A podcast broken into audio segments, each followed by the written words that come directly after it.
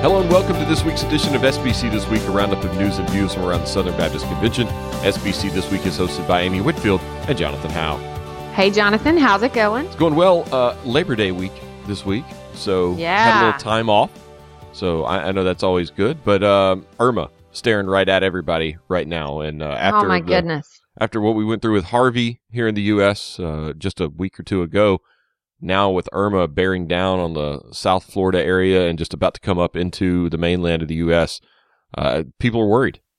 Oh, it's it's unbelievable, and and it's just the the um, suspense on this one has really built over the week as everyone watches Irma, and you're almost just you you sort of had this relief when Harvey kind of made its way out, and you people didn't even get a chance to catch their breath before, you know, before we're we're getting ready for another one. Yeah, and speaking of Irma, we, we tweeted about this earlier in the week. Jonathan Falwell, pastor at Thomas Road Baptist Church, Lynchburg, Virginia, was in St. Martin on a 25th anniversary trip with his wife, and they were stranded in St. Martin along with uh, thousands, I'm guessing, of their tourists and couldn't get out and had to basically hunker down and wait while Right. Irma blew over the island. And the pictures from Jonathan Falwell's Twitter account, you need to go find those. Uh, we'll link to that in the show notes. But uh, wow. Oh, they were unbelievable, and um, it it just the devastation was just tremendous. And one of the pictures he showed was of the shelter they had been hunkered down in and had been sort of ushered out of that right before uh, the the major destruction had happened because it was going to bear down. It, it was it was just incredible. Yeah. So go check those out. Uh, please be in prayer for Jonathan Falwell and his wife. I know that that- that's probably a obviously an extremely stressful event. Not sure if they're back yet or not. I know they were trying to work on that, but I mean they got to wait on the the airport and everything to get reopened in St. Martin and and get things going so they can get out. So yeah, we're thankful that the Falwells are okay and made it through that. Hopefully they will be home soon if they're not already back. But uh, before we jump into the news, let's uh, thank our sponsor, Amy. This week's episode, once again, sponsored by the Billy Graham School of Missions, Evangelism, and Ministry at the Southern Baptist Theological Seminary. Whether you are preparing to revitalize churches or plant in North America or to take the gospel to places where Christ is not yet known, the Billy Graham School is committed to training the next generation of Great Commission leaders. Learn more about the Billy Graham School's MDiv, DMin, or other degree programs today by visiting sbts.edu slash bgs. Again, that's sbts.edu slash bgs. All right, Amy, we, we talked about disaster relief. Kevin Ezell was at the White House last week being honored along with leaders of the Red Cross and the Salvation Army for NAMB's disaster relief efforts. I, I know the, the guys that send relief, mean, this they got a lot going right now. I mean, this is a busy, busy season for them. But uh, congratulations to Dr. Ezell for being recognized by the White House. Yeah, and um, and I think it was even more than just uh, they they were honored, but also I think they actually had about a 25 minute meeting to just discuss the relief efforts. Because in a sense, when you take uh, FEMA, which is our federal government's um, emergency management organization, and Red Cross and uh, Send Relief and the Salvation Army, I mean, those are kind of the four big organizations to help in these situations. And so uh, they had a sort of a, a, meeting, which I assume was dealing with some work and working together. And then the press was invited in. So that's where all of a sudden, you know, you, you start to see on Twitter all these screenshots of people say, you know, tagging Kevin Ezell um, in the in the picture there. So there's a we, we've got the Baptist Press story in the show notes, but it really just highlights the the work that Send Relief is doing. Um, I, I was texting with uh, Leah Finn, who is the uh, wife of Nathan Finn, whose father uh, years ago ran our disaster relief um, arm of NAMB. And uh, she commented that the time that she thinks about her dad the most is in hurricane season, just because this was such an such a major time for them. So she just kind of remembers, you know, all of that.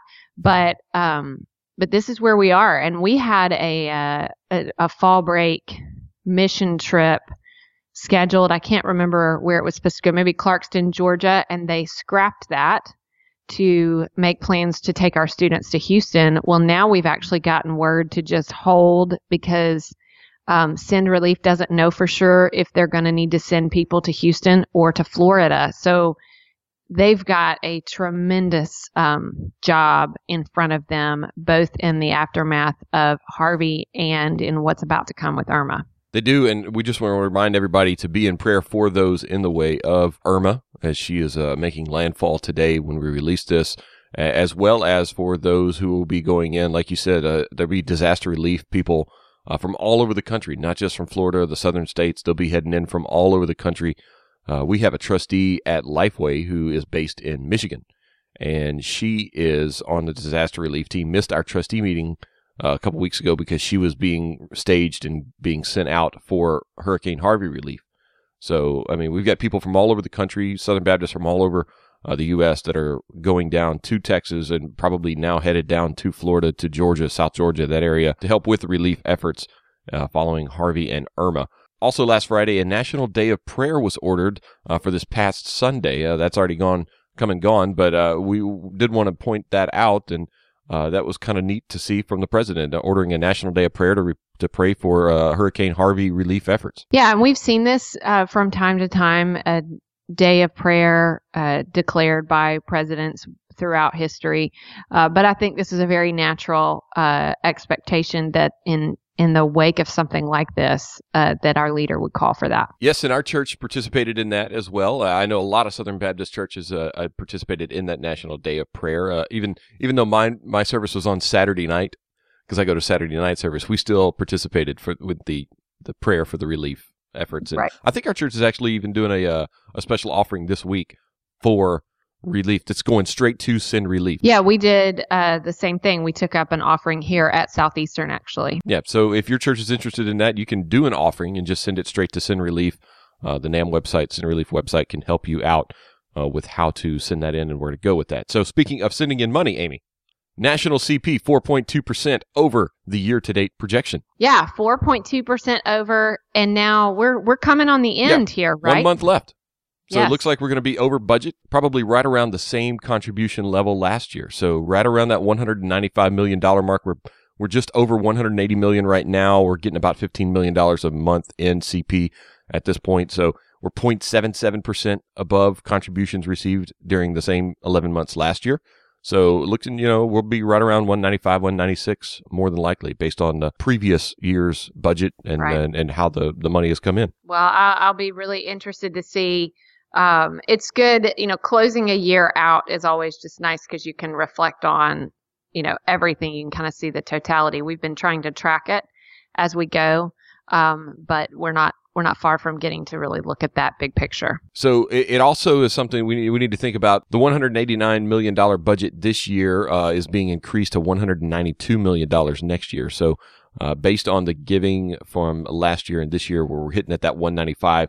Next year, we, we look to be, you know, right on pace with budget giving for the CP for 2018 as well. Uh, that'll start, uh, you know, at the beginning of October. So September receipts are still coming in, so we'll have to keep an eye on that and see how we finish the budget year, Amy. But it looks pretty good. Excellent. That's going to do it for us this week. Not too many big stories for us to cover. A lot of it dealing with the Hurricane Harvey relief efforts and the approaching Hurricane Irma. So we'll have more on Irma uh, next week on the show. But this week, Amy, we we've got a delightful interview uh, with Jen Wilkin that we were able to record at the ERLC National Conference. I loved that conversation. That was just a great uh, opportunity. She really brought it at that conference as well. Yes, and and those videos are now online from the ERLC National should, Conference. Let's let's post the video of her main talk in okay. the show notes Sounds as well. good. I'll do that. That, that got phenomenal. a lot of yeah, that got a lot of, of uh, chatter. I think. All right, so here is Jen Wilkin. Joining us this week on SBC This Week is Jen Wilkin. She's an author and Bible teacher from Dallas, Texas. She's organized and led studies for women in home, church, and parachurch context. And she and her family call the Village Church home. She currently serves on the team at the Village Church Institute with direct responsibility for adult classes at all campuses. Uh, Jen and her husband Jeff have four children, and have been married for over 20 years. Jen, thanks for joining us. Thanks for having me on. Now, we're here recording at the ERLC National Conference. Uh, you're here as a, a, panelist and a speaker. Yes. Tell us kind of what uh, the topics you'll be covering today as we talk about parenting. I'm going to do a talk on raising an alien child, um, playing on the idea of that we are to be aliens and strangers in, in this world, and what does that look like for our children. And one of the things I like to sort of press parents on is this idea of that we, we all have a pretty strong compulsion to just fit in. And so if we were really going to raise children who know, love, and serve God with all of their hearts, we would be expecting to raise children who stick out in a crowd. And so they therefore need to be comfortable with the dissonance that's created when you don't do what everybody else is doing. That that's a really interesting topic. How has this sort of played out in your own your own home as your I don't I don't want to get too much of a preview of what you're about to say, but by the time our listeners hear this, it, It'll it will already be, be over. history, right, so right. it's it, it's not going to get out of the bag. Well, I know there's a saying that all theology is autobiography. I would say that most of parenting is too, right? And Yes. so in our case, we had um, four children in four years, and we really feel like for us, it crystallized some things that maybe take a parent who has children, you know, two children, uh, six years apart, it crystallized some of the crisis points for us a little Yeah. faster Yes. around some issues, uh, and and we had to hit the ground running and have some some structures in place that were going to help us just as a family navigate how to get four children to adulthood uh, and make sure that everyone uh, in the family as a whole was was served. So, uh, for example, activities. When you have four children that close in age and and you don't have an unlimited budget, you have to make some choices around Right. what they're going to be involved in. And I think for a lot of parents, they it's like the frog in the pot of water that starts to boil. They keep adding and adding and adding and don't realize that things have gotten out of control. And in our case, because there were so many kids, it was pretty easy to feel the lack of control hitting faster. Sure. So um, what I try to do is I don't I don't want to tell parents what they should do. I want to tell them what we did and then they can take what they can use and leave the rest behind. And in our case, it was pretty clear decision that we were going to have to significantly limit their activities outside the home. But then we also had, you know, some other just underlying principles that made that a good decision as well. Fantastic. Okay, so this is this is a conference on parenting, so that's a lot of uh, the discussion that is happening here. Uh, but you have some other things that you do as well. Tell us about what you do at uh, Village Church, particularly the Village Institute. So the Village Institute is it's two years old at the Village. It has a name that sounds like it's 500 years old, but it's really just two years old. Um, and what we have done is built out a venue for theological, for seminary level instruction in the local church. And that's actually not the part that I'm a part of. I'm actually doing classes for everybody who is, I, I'm kind of retrofitting Sunday school a little bit in a church that because of various um, demands on our facilities and our schedule, we're probably never going to be able to accommodate a Sunday school model, even if we wanted to. But I'm creating learning environments for um, just the everyday person who's like, I need to know the Bible better. But then the Institute also has a training program that runs 32 weeks of the year and it gives uh, seminary, you can do it for seminary credit or you can just do it as a layperson. In fact, my husband's going through it this year. So it's been fun to hear him carry home what the lecture was about and they um, they do biblical theology, they do systematic theology. Um, it's it's great. I mean, when we started it, because my hands weren't in that a whole lot, I was like, okay, whatever, go teach theology. I got my hands full with all these other people, and then over time, I began to realize this is this is the best. Like as a woman in the church who has always wanted to have access to a seminary class and never had the time or the money to do it, for women in particular, this training program blows the doors off of all of the obstacles that are typically in place for a woman who wants to receive this level of instruction. It's low cost. We watch your children. It's a regular schedule that's predictable and we honor your time while you're there. That's, that's like the mojo that women are looking for when they're going to commit to anything. I mean, men as well, but I think for women who are typically primary caregivers, this is like, you know, fantastic.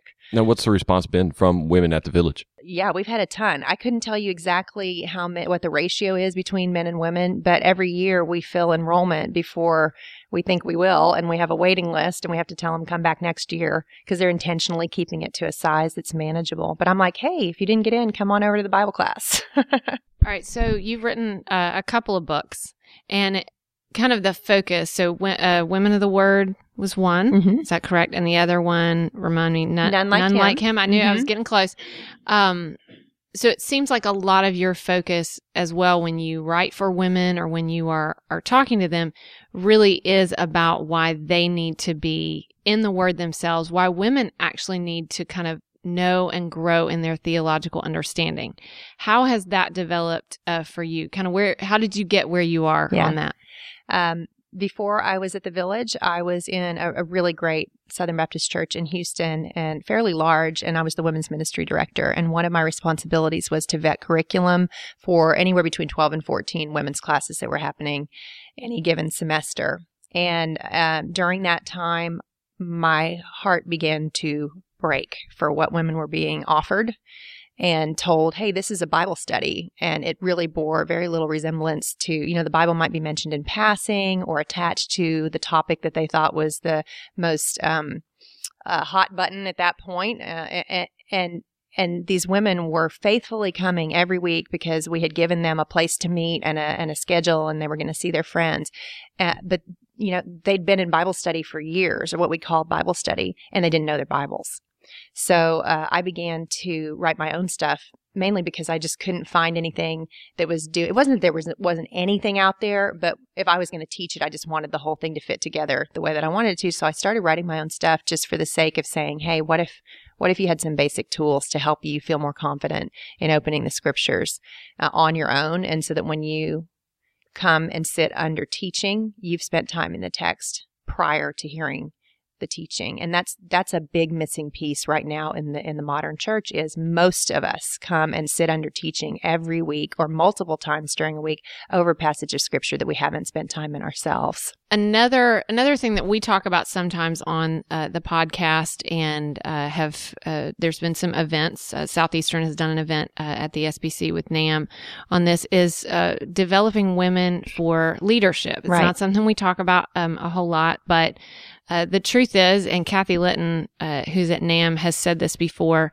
that women are going to have influence. And right. the question is, how do you develop that? You know, what is your influence going to be? What are your thoughts on that? How have you done that uh, at the Village Institute to just help? help develop women to be leaders where they are. So the real issue I think in in the church tends to not be that that women's influence is not wanted, but women with formal influence is where we have a have a hard time, right? And um and what I often hear from from pastors is, well, I mean, we have women speaking into the process, so you know, it's cool, we're good, we're doing really well on this. And it's like, no, if she doesn't have formal channels of input and formal channels of influence, she's always going to be disadvantaged in the conversation. So, um, and it's not to say I don't think anybody wakes up in the morning and says, "How can we keep the woman down?" I don't see that at all. These are really great people, and uh, so when we think about women in leadership in the church, the, the first obstacle to overcome is the stereotype that the woman is wanting to take something that is not hers. Um, we need to learn to look at a woman who has leadership skills and ask, why did the Lord give her these skills and how can we deploy them to the benefit of the local church?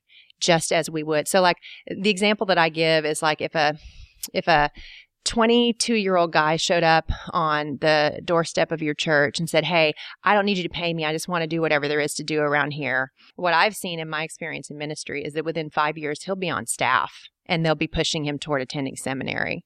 But if a 22 year old woman shows up on the doorstep of the church and says the same thing, that's probably not going to happen because there are no avenues for women to move forward in leadership in the church because there's I think there's just an underlying fear that if we do that that's a slippery slope and next thing you know it's going to be women pastors and uh, that's just not the case. So so how do we set up those avenues well, in the local church? It requires a, a it requires a, a more fearless approach from the men who are in positions of authority from men who have formal authority.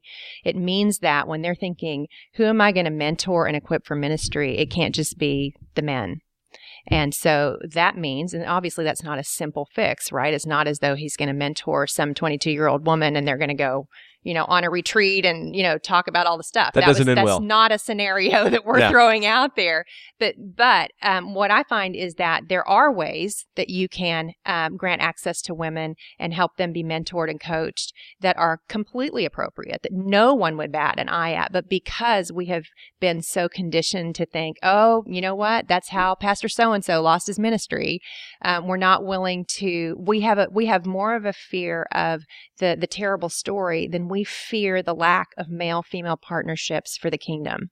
And I think that's a misplaced fear. I think we should not be fearing the the positive vision. Adultery is a thing that happens, right? But but it shouldn't be so heightened in our fears that we prohibit people who are qualified and essential and indispensable to the to the mission of the church from ever having trajectories to serve. All right. Well, thank you so much, Jen. We appreciate you taking the time and uh, all the best uh, as you speak here at the ERLC National Conference and in the future.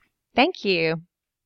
All right. Um, and uh, thanks again to Jen Wilkin for that conversation. It really, really was a delight, and uh, it, it's it was fun to be in town uh, to be able to do some of those interviews together. Yes, it was, and and like you said, Jen. I, I mean, I had never met her before, and right. Uh, we had time to to talk with her during the interview and after and before, and just uh just a delightful lady and uh, real benefit to Southern Baptists and uh, to the Village Church over there in Texas. They're doing great things uh, with uh, theological training in the local church out at the Village Church in Dallas. Excellent. All right, that's going to bring us to my favorite part of the week this week in SBC history. Amy, blow our minds. All right, we're going to go not too far back. We're going to go to 1991 to a story in Baptist Press that was written by Art Toalston. So I'd like to point that out. Shout that, out to uh, Art. Yes. So I wonder if he will even uh, remember uh, covering this story because I guess what's that? Math, math is hard for me. I've got to subtract. 26 years That- ago. 26 years ago. Okay, I couldn't remember. Couldn't. I'm sure he remembers every word he's ever written I bet he does because he's, that kind of he's guy. that kind of guy. He's that good. Yes. Uh, anyway, this is in 1991, and it was something very interesting that was happening on the heels of um, the upheaval in the Soviet Union. So, uh, for uh, those of you, I don't know how old you were when that uh, happened. I was Jonathan, 11. Soviet Union- Okay, well, I was in high school. Um, and I was taking world history at the time, I think, actually. So, uh, it, it was, it was something we talked about a lot you know, communism is crashing, everything is changing. So the IMB did something that was really interesting, and I've not ever heard of this. Um, so they they had adopted something at a previous meeting, these procedures called green alert procedures that were put in place specifically for uh, moments like this, for key world events, and it opened the door for um, the trustee officers and the sort of leaders of the IMB, the, the as it says, the top administrators, to identify something that they would call a green alert, and it would sort of break down all of the uh, normal red tape to be able to do something. And they, uh, it, it was released this week in this Baptist Press story that they determined that the situation in the Soviet Union um, merited a green alert. So it was, um, I, I think from what I can see, it was the first, I mean, it was the first time they used it. I have tried to look um, to see if they've ever used it again and um, haven't haven't tracked that yet, but I'll keep, you know, keep looking. So basically, what the green alert would say is that they could cut through normal procedures, and um, it says embark on a rapid decision making process involving money and personnel. So um, it says they, if they go through the normal process, they can't make funds or personnel available because of budgeting. So it's- kind of hitting on the budgeting process. So what they realized um, was that there was so much upheaval.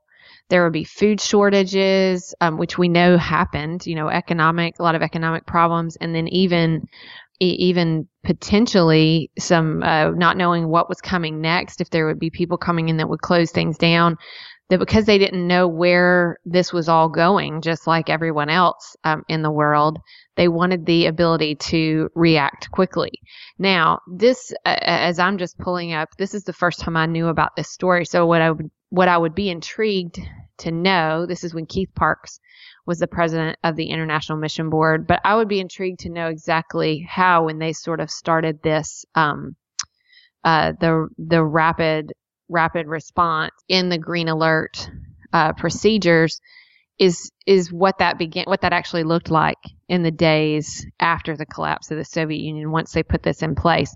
Now the story talks about that they have dealt with crisis situations before like uh, Persian Gulf War, um, the Berlin Wall, things like this. So they did some things, but this green alert process had been put in place to say we're going to actually have a rapid response plan or have some uh, things in place where we can execute this quickly.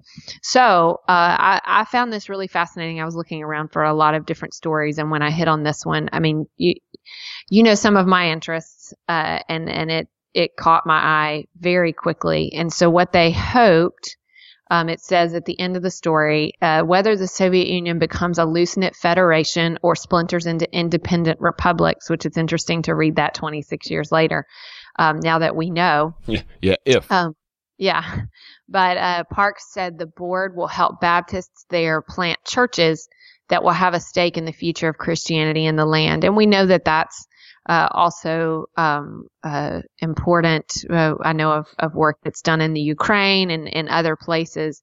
And so, um, so it's just very interesting that we look back on world history, on world events within the last 30 years. That's a tremendous one that everyone um, globally would would say uh, was the collapse of the Soviet Union, but it was also something very important for consideration when we went on green alert this week in SBC history. Very cool. And shout out to Art. Yeah, shout out to Art. Yes, you and I talked about this a couple of weeks ago. That we wonder whenever it will finally happen where something that we covered on our podcast will be the this week in SBC history uh, in the future. Uh, when, when, what the first story that we covered on the podcast will be. Uh, oh yeah, and you know it, it's it's neat to see those things because you know we talked about the the the volcano from a couple of weeks ago that you talked about, right? Or, or things that happened in the 70s and 60s and 50s that neither of us uh, a lot of times were alive for. So it's, it's neat to hear stories like this and see the Baptist involvement uh, for stories that you and I grew up seeing. Yeah. And uh, so one day people will be talking about what Houston did when Hurricane Harvey hit. Yes. And about the disaster relief workers and, and things like that. Just things that, as you said, that we've covered. Uh, we'll be talking about that in years to come. Yeah. And I've got a, a New York Times article, speaking of Harvey and Hurricane Irma. There's I a, wanted to know if we would talk about this. Yes. Because um, I saw this too. This is really, really neat. I just saw this this morning. Harvey and Irma married 75 years. Marvel at the storms bearing their names. Uh, they've been married for 75 years. Harvey is 104, and his wife Irma Schluter is 93 in November. So they're named after the storms. Uh, it's a neat little article in the New York Times. They live out in Spokane, Washington. Go check out that article. I'll put it in the, the link in the It was the show. great. I loved it. Um, they seem just so delightful, and I'm sure they are having a lot of fun with this. Um, but it was also an interesting article about the naming of hurricanes and i learned some details that i didn't know about how they're kind of on a rotation and then when one is really massive which um, i guess this was supposed to be in the normal rotation it would have been irene yep. uh, which is that's my grandmom's name and uh, we always talked about that when hurricane irene hit but when one is so big that it's kind of in the history in in weather history they retire it and so um, that that one had had been retired because it was such a, a big one that uh, Irma stepped in its place, and now here here we are with an actual Harvey and Irma out there. I loved that. The naming conventions of hurricanes is something that I think I learned early on just because of my South Louisiana upbringing. So um, we we watched hurricanes. I've got special apps on my phones that track hurricanes uh, just because of that's what you did whenever you were a kid. So well, that's like for me, I was in tornado country as a kid. So right there where you are now in Tennessee. And so hurricanes were always something we would watch on the news. Um, but we knew how to get in place for a tornado. Yeah, that's something that thankfully I haven't had to deal too much with. It's, you know, once or twice a year uh, here in Tennessee, but it hadn't been terrible since I moved here. So we did have that when I was in Alabama, though. Wow. Uh, yeah. All right. Well, that's going to move us on to our resources of the week. My resource of the week is the new book from Dr. Jason Allen, Portraits of a Pastor. It's an edited work uh, that he's got a, a, lot of great contributors in. And uh, Dr. Rainer wrote the forward to that. So, really neat little book talking about just uh, different components of what it takes to be a pastor. Uh, really, really good book uh, from Dr. Allen.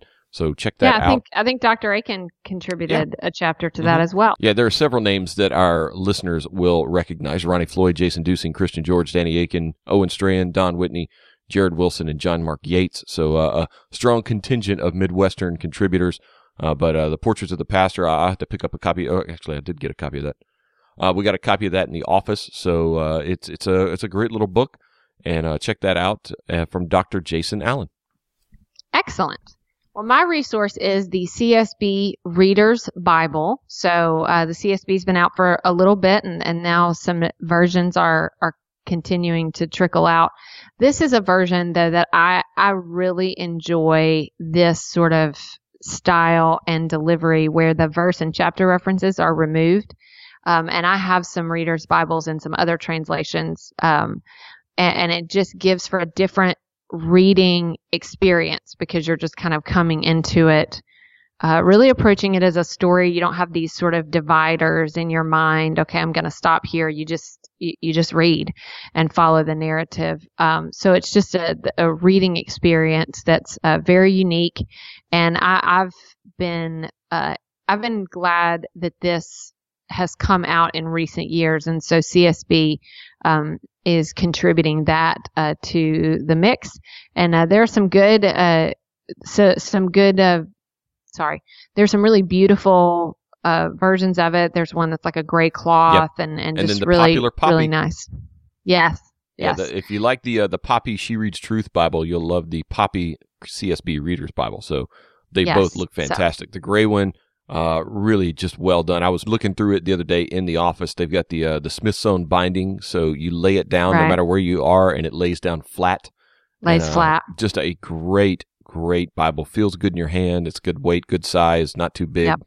Uh, it just it, it's a beautifully designed Bible. I'm excited. I'm looking forward to grabbing my copy of the Reader's Bible. All right. Well, that's going to do it for us. This no, no, no, it's not. Jonathan, you missed a really important news story this week. I don't. I don't think I did. You did. What did I miss, Amy? Liberty beat Baylor. Oh yes. Well, you know, we, we don't really cover sports that much here on the podcast. Be- but Liberty's not never... a Southern Baptist school, and neither is Baylor. So in SBC this week. Yeah, but we cover those schools sometimes every now and then, and it, we don't have um, we don't have sports on here because there's not often a lot of sports to cover, and I think our listeners need to hear some football. Wow, this is the role reversal that people probably did not expect. I I, I like sports. I know. All right. Well, so Liberty went into Baylor last week and uh, pulled off quite an upset. Not the biggest upset of the weekend because Howard University went out and whooped up on UNLV. Uh, so that would that would have been the the biggest upset of the week. But but Liberty over Baylor, wow, what a big one! And uh, Liberty, uh, coached by Turner Gill, a former Nebraskan, and uh, it just just amazing win for them. I mean that that just came out of nowhere. Nobody was expecting that, and uh, had a huge, huge win yes. on the road at Baylor. Baylor in uh, a bit of shambles right now. Well, I just I thought I would I knew that would catch you by surprise at the end there, but I had to call you out for that and just say we needed to at least give it a mention. Um, and, and I, I know everyone's headed into this weekend looking for uh, their games that they want to follow, but that one was certainly a surprise and is a, a, little bit of interest. Thanks to our sponsor, the Southern Baptist Theological Seminary and the Billy Graham School up there. Find out more about everything that's going on at Southern at the SBT at sbts.edu slash bgs. Uh, we're going to get Dr. Mohler on in a couple of weeks. We're going to have an interview with him. Uh, we got interviews coming up. Uh, we've got Jeff Dodge coming up next week. And then we have uh, an interview with Dr. Mohler that we're going to run or that we're going to do uh, while he's here for executive committee. And also, we've got Taffy Hall coming up uh, from the Southern yes. Baptist Historical Library and Archives. Yes, that's going to be exciting. And I'll get to be around for that interview, and I'm looking forward to it. Yeah, and keep an eye on Facebook. If you don't follow us on Facebook, go find the page, SBC This Week. You can find out the link from uh, sbcthisweek.com. But follow us on Facebook because we'll be doing a live tour of the Southern Baptist Library and Archives, and Taffy's going to show us some uh, some neat stuff around the building as well that they've got over there at the Executive Committee building. So if you've never been, follow us, check that out. We've also got a, a quick little tour we did with Art Sneed over at Ridgecrest while we were over there. While I was over there uh, for a trustee meeting a couple weeks ago, a really neat little quick tour of all the new things at Ridgecrest. So. Uh, so be sure to follow us on Facebook, on Twitter at SBC This Week, and uh, you know subscribe review the podcast, rate it, and everything on iTunes, Google Play, and all of the other podcast outlets. So keep safe from Hurricane Irma, those who are in her path, and uh, we'll see you next week. See you next week.